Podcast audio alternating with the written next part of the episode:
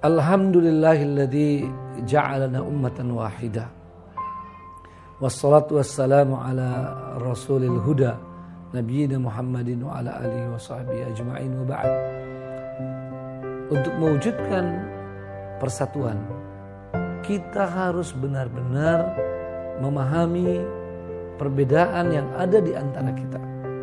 Perbedaan mana yang seharusnya bisa dikelola dengan sebaik-baiknya. Sebab yang namanya perbedaan adalah keniscayaan. Kita berbeda lahir dari orang tua yang berbeda. Kita berbeda karena kita berasal dari suku yang berbeda. Perbedaan pendidikan, latar belakang sosial, ekonomi, dan juga termasuk dalam memahami ajaran Islam sering ada perbedaan karena perbedaan guru-guru atau madhab yang kita ikuti. Tetapi selama dalam pokok-pokok ajaran Islam kita satu, kita tidak berbeda dan kita hanya berbeda dalam furu'iyah, dalam hal-hal yang memang dimungkinkan berbeda, maka itu tidak sepatutnya membuat kita berselisih.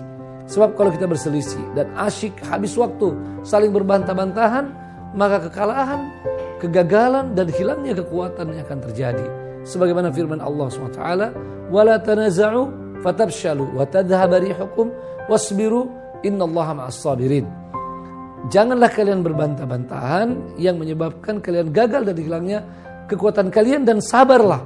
Sungguhnya Allah beserta orang yang sabar. Salah satu di antaranya adalah mari sabar terhadap perbedaan. Mari sabar menghadapi saudara kita yang mungkin bersalah pada kita atau mendapatkan kelebihan-kelebihan daripada kita. Mari sabar untuk terus menjaga ukhuwah, persatuan di antara kita karena itu adalah jalan kemenangan, itu jalan kebahagiaan, jalan keselamatan dan jalan ridho Allah Subhanahu wa taala. Semoga kita semakin dewasa dalam menyikapi perbedaan dan tetap terus saling mengingatkan sebab saling mengingatkan juga penting tidak bertentangan dengan ukhuwah dan persatuan. Wassalamualaikum warahmatullahi wabarakatuh.